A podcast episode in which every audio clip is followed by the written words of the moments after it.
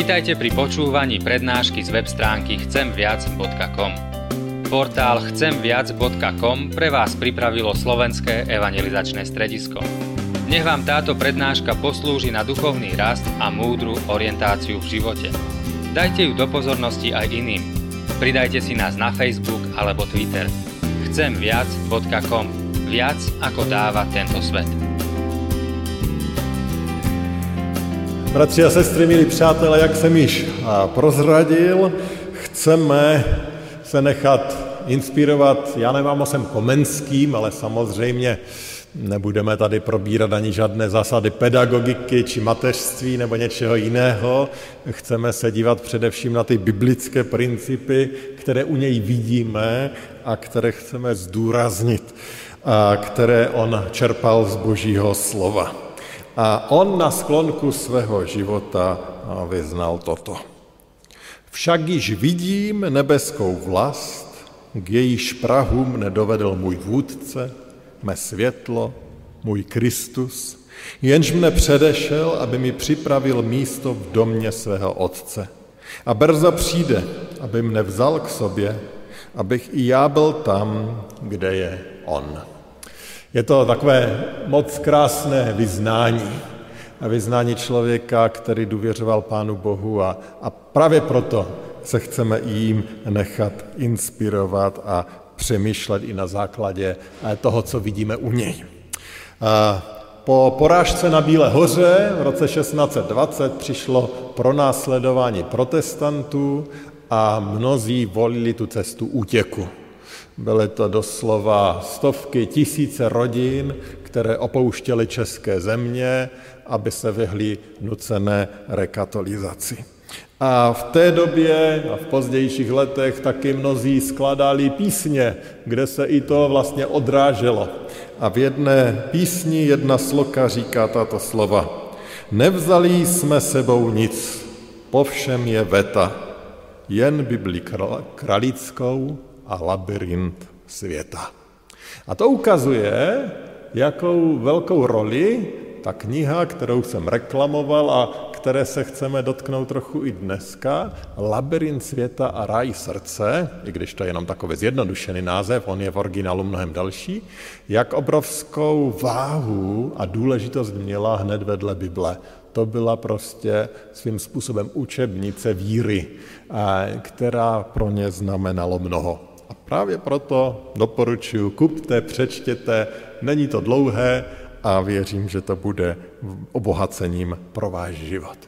A ta kniha, dalo by se říct, se může rozdělit na ty dvě části. Na ten labirint a, a potom na ten ráj srdce.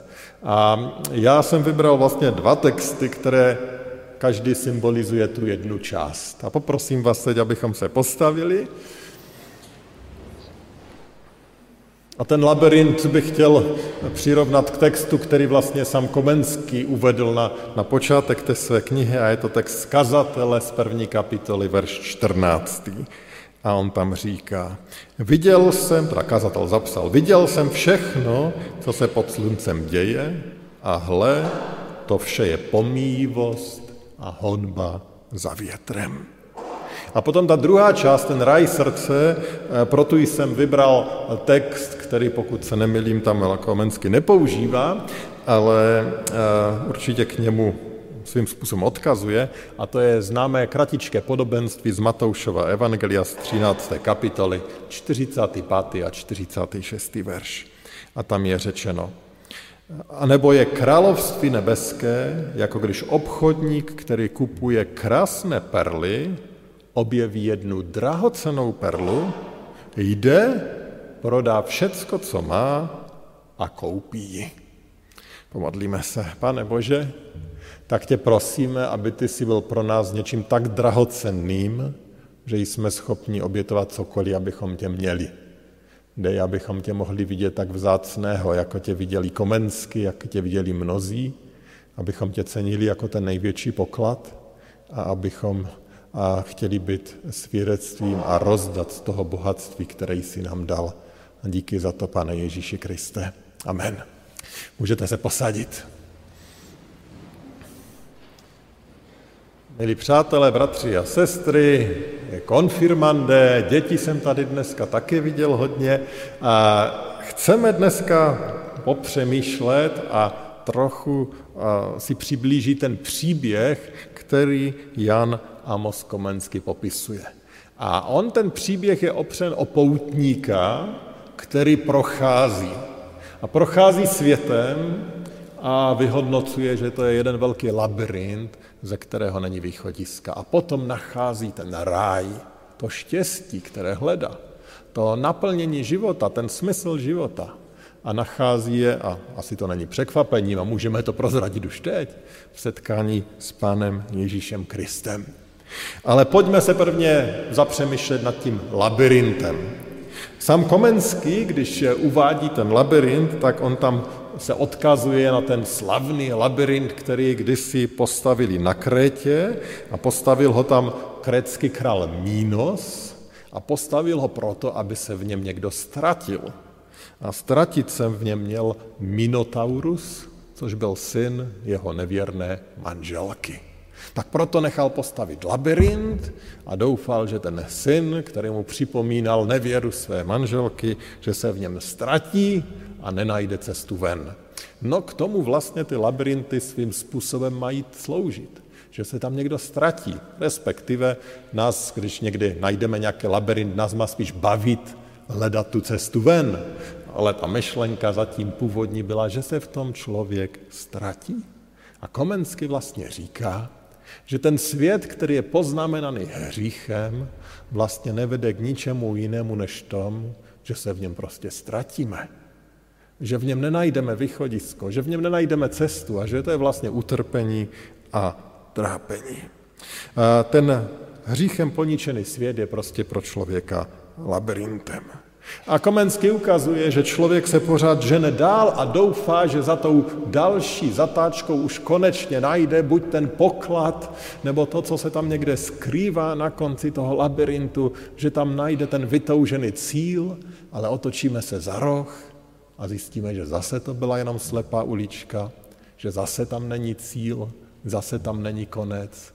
A Komenský říká, že někteří lidé tak ten život prožijí, že jdou dále dále, pořád doufají, že to najdou, to něco, co je učiní šťastné, co je učiní spokojené, ale nic. A tak stále běží, namáhají se, pracují, doufají, ale nemohou to najít. Jsou v labirintu. A tak eh, Komenský příběhem toho poutníka popisuje různé oblasti, kde lidé to štěstí, to trvalé naplnění hledají. A začíná u krásných věcí. Víte, u čeho ten Komenský začíná? Znalci by mi určitě řekli. No on začíná u manželství. A říká, že ten poutník přichází a doufá, že v tom manželství najde to, co naplní jeho život, co mu dá smysl, co mu dá trvalé uspokojení. Ale a ten poutník tam nepochodí. Nenajde. A pro mladé a svobodné, jak říká mladež tu dneska není, tak nás je méně, tak je tam až usměvné, jak popisuje ty různé komplikace spojené s manželstvím, ale začíná to právě tím, jak najít toho svého partnera a až tak humorně tam popisuje ty situace, kdy někdo chce někoho najít a jak to někdy dopadá a, a podobně. A, ale Komenský ukazuje na, něco, na důležitou věc a začíná tím, že někdy především mladí lidé mají pocit, že když najdou toho dobrého partnera, tak tehdy bude jejich život naplněný. Tehdy dosáhnou toho, po čem jejich nitro touží. Tehdy zažijou ten trvalý pokoj, to trvalé štěstí. A nevždycky se to úplně daří a potom už třeba nějakého partnera mají a říkají si, no jak se vezmeme, tak potom to bude dokonalé. Potom to bude dobré. A nebo když budeme mít děti, potom se vyhlížejí další cíle. Je to jak v tom labirintu, doufají, když už budeme děti, tak potom i ten náš vztah se tak e, spevní a bude hezčí a méně konfliktní a pořád jako bychom doufali, že najdeme něco lepšího, jdeme pořád dál, ale pořád jako by to nebylo ono, to, co hledáme. A samozřejmě my tady většinou mluvíme o manželství velice pozitivně a určitě chceme říct, že manželství je krásný boží dar, ale když od toho manželství očekáváme něco, co nám to manželství nikdy nemůže dát, tak prostě zjišťujeme, že to není to, pro co nás Pán Bůh stvořil, že, že ono neodpovídá na všechny naše potřeby. A naopak, pokud muž od ženy očekává, že ona bude tím zdrojem jeho absolutního štěstí a žena od muže, že on, tak toho druhého jenom vysáváme a chceme po něm něco, co on nám nemůže dát. A přestože samozřejmě muž může být obrovským požehnáním pro svoji ženu a žena pro svého muže, tak to trvalé naplnění může dát opravdu jenom Pán Ježíš Kristus. A my můžeme ždímat toho manžela či manželku, kolik chceme, ale nenajdeme ten trvalé uspokojení, protože manžel či manželka ho nemohou dát. Nemohou dát ani děti, nemohou ho dát vlastně žádné vztahy. A to je to, co Komensky na začátku ukazuje že přestože manželství může být krásným darem, a přestože různé vztahy můžou být krásným darem pro naše životy, tak oni nás nedokáží trvale uspokojit, protože my toužíme ještě po něčem větším. A mohli bychom tady mluvit o mnoha aspektech vztahů. My dnes jsme velice silně masírováni tím, že hlavně to, co je důležité, je vést uspokojivý sexuální život. A ta touha potom najít uspokojení i skrze tu sexualitu vede k dalším a dalším bizardnostem, ale ono to nemůže přinést štěstí. A tak když Komensky se tady vlastně opírá svým způsobem o Šalomouna, tak nám to vlastně ukazuje tu osobu toho krále Šalomouna, který měl kde co, obklopil se kde čím, i v té vztahové či sexuální oblasti, kolik on měl manželek, kolik on měl milenek, no kde se podíval, tam je měl a ale vedlo ho to jenom k další a další zoufalosti a s Šalomounem to šlo těžce z kopce. Stále více a zřetelněji narážel do stěn toho labirintu, ve kterém se tratil a místo, aby ten potenciál, který měl, využil, tak ho ztrácel.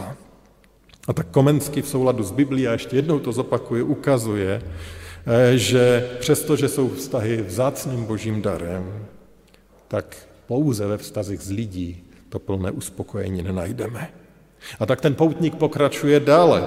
A nemůžu se tady zabývat každou tou jeho, tím jeho zastavením, tady jsem se déle zadržel u toho manželství a vztahu, ale on na různých dalších místech pochodil stejně. On hledal to naplnění ve vzdělání, v poznání, v tom, že rozvíjí své schopnosti svou moudrost, ale nenajde to tam. Potom eh, doufá, že to vnitřní naplnění najde, když bude usilovně pracovat, když bude prospěšný svému okolí, eh, když eh, svou prací požehná druhé, když se někam dopracuje, ale ani tam nenajde naplnění. Potom to své naplnění hledá ve svojí náboženskosti, to, že bude nábožensky horlivý, že bude aktivní, nebo dokonce v tom, že se stane knězem, ale ani v tom to své vnitřní naplnění naplnění té prázdnoty, která je v nás lidech, nenajde. Potom eh, ho hledá v tom, že se stane vysoce postaveným, že bude uznávaným, že bude panovat, že se nebude muset podřizovat, ale naopak jenom dávat rozkazy a že tehda si bude žít tak, jak on chce. Ale ani v tom to svoje vnitřní naplnění nenajde. Potom doufá, že bohatství, majetek, když si bude moci dovolit všechno, co chce, a když si bude moci užívat všechno, čemu se mu líbí, že tehdy bude trvale šťastný. Ale zase dříve nebo později narazí na tu slepou uličku labirintu a zjistí, že ani tady to trvalé štěstí nenajde. A my jsme na tom úplně stejně. To všechno nás zláká. Kolikrát si řekneme, jo, kdybych měl to, kdybych byl takový, kdybych byl zdravý, kdyby to, kdybych měl toho, potom bych ten život měl jiný ale to je jenom labirint, to je jenom zatáčka ze zatáčkou a stále narážíme na to, že ty věci nám sice mohou dát nějaký, eh, nějakou radost, ty věci nás mohou na nějaký čas uspokojit, ale stejně nám nezajistí to trvalé štěstí, to vnitřní naplnění, či jakkoliv už to chceme nazvat. Ať si to přiznáme, nebo někteří si to možná někdy nepřiznají, tak stále toužíme po něčem jiném, po něčem větším po něčem trvalém. A já bych tady přečetl takový další úsek z krále, od krále Šalmouna, který to tak tímto vším prošel a poslechněte, jak on to skomentoval. Myslím, že to bude lepší, než kdybych přidával mnoho svých slov. A on zapsal. Hle, nabil jsem větší a hojnější moudrosti, než ti všichni, kdo byli v Jeruzalémě přede mnou. Mé srdce nabilo mnoho moudrosti a vědění. Přece vzal jsem si, že poznám moudrost, poznám i střeštěnost a pomatenost. Poznal jsem však, že i to je honička za větrem, neboť kde je mnoho moudrosti, je i mnoho hoře a čím více vědění, tím více bolesti. Řekl jsem si v srdci, nož teď to zkusím s radovánkami a popřeji si dobrého. A hle, také to je pomíjivost. O smíchu jsem řekl, je to střeštěnost, o radosti pak, co to provádíš. Usmyslel jsem si, že své tělo osvěžím vínem, ačkoliv mé srdce tíhne k moudrosti a že se chopím té pomatenosti, dokud nezjistím, co dobrého pod nebem mají ličtí synové z toho, co konají ve vyměřených dnech svého života. Podnikal jsem velkolepá díla, postavil jsem si domy, vysázel vinice, založil si zahrady a sady a v nich vysadil kdejaké ovocné stromoví. Zřídil jsem si i vodní nádrže pro zavlažování lesních porostů. Nakoupil jsem si otroku a otrokyň. Měl jsem i doma narozenou čeleť. Stav skotu a bravu jsem měl víc než všichni, kdo byli v Jeruzalémě přede mnou. Nahromadil jsem si stříbro a zlato a zabral i vlastnictví králů a krajin. Opatřil jsem si zpěváky a zpěvačky i rozkoše synu lidských, milostnice. Stal jsem se velikým a předčil jsem všechny, kteří byli v Jeruzalémě přede mnou. Nad to při mě má moudrost. V ničem, co si žádali mé oči, jsem jim nebránil. Svému srdci jsem neodepřel žádnou radost a mé srdce se zaradovalo ze všeho, za čím jsem se pachtil. A to byl můj podíl ze všeho mého pachtění. I pohledal jsem na všechno, co bylo mýma rukama vykonáno, na své klopotné pachtění a hle, všechno je pomývost a honba za větrem a žádný užitek z toho pod sluncem není práce, užívání si, moudrost, velké jméno, kde co měl Šalamoun. Ale závěr je, pořád mi něco chybí. Mám pocit, jako bych se honil za větrem. To je ten labirint. Jdu dál a doufám, že tam už to chytím, že tam bude konec a on tam pořád není. Pořád není a pořád není. A tak nevím, co prožíváte vy. Možná máte pocit, že také pořád čekáte na to dobro, které přijde. Někdo čeká, že vyhraje sportku, někdo, že přijde zvrat v podnikání, někdo, že konečně najde toho partnera, někdo, že si konečně užije a čekáme na něco, ale ono to tam není. A když něco zažijeme, tak stejně máme pocit, že to jenom tak uteklo, že už to je pryč, ta vysněná dovolená pryč, ty radostné Vánoce jsou pryč, a ty děti nám odrostly a jsou pryč a my pořád čekáme a vlastně nevíme na co. A ten poutník na konci toho komenského příběhu je tak strápen tím životem, tím běháním, tím hledáním, tím blouděním a už by to vypadalo jako poměrně tragický konec. Tak jak nakonec, tak nějaká zátel a Šalomoun, tam, tam nenajdeme východisko. On zůstává v té tragédii. Ale Komensky tady pokračuje a přichází teda ta druhá část, ten ráj srdce. V příběhu poutníka přichází zvrat. Našel snad poutník cestu z labirintu ven? Našel snad v labirintu ten poklad, který mu konečně přináší veškeré štěstí, ať už by tím pokladem bylo cokoliv? Ne. Nenašel vůbec nic. Nic se nezměnilo. Nebyl více úspěšný někdo se mu ukázal. A tím někým je Ježíš Kristus. Ta kapitolka, kdy se to stane, má název Navštívil ho Kristus. A to je moc důležité si uvědomit. Ten zvrat nepřichází tehdy, že už konečně něco najdeme. Ale ten zvrat přichází, když se nás dotkne Pán Bůh. Když my zažijeme Boží dobrotu. Když my uvidíme toho, který byl vlastně vedle nás celou dobu. A to je Boží milost. To je boží dar. A to, co je zajímavé, když to čtete, že skoro nic nemuselo zaznít. On uvidí Krista a všecko mu je jasné. Tady je odpověď pro můj život. Tady je odpověď na tu moji touhu po štěstí. Tady je to moje vnitřní naplnění. On to věděl okamžitě. Stejně tak, jak na tom našem příběhu, tom podobenství o tom obchodníkovi, který chce koupit, který kupuje perly a uvidí tu jednu vzácnou a je mu to jasné, za tu dám cokoliv. Za tu se zbavím čehokoliv, jen abych ji měl, protože to je to nejvzácnější. A ten poutník, když se setká s Kristem, tak ví, tak to je přesně ono. To je to, co hledám. A není tam ani chvilka pochybnosti a nejistoty. On prostě ví, to je ono. Navštívil ho Kristus. Ten obchodník šel, prodal všechno, co má a koupili. A poutník si je jistý, že s tímto Kristem chce být. A tak najednou se všechno v jeho životě mění. A najednou tento Kristus se stává objektem jeho uctívání a on dává naplnění té jeho vztahové potřebě, kterou měl, té jeho náboženské potřebě, kterou měl. Najednou mu dochází, že jej samého Kristus staví vysoko a dává mu to obrovské postavení, když jej nazývá svým synem. Najednou vidí, že v tomto Kristu se stává bohatým a že mu vůbec nic nechybí. Najednou si užívá života se všemi jeho dary jako nikdy předtím.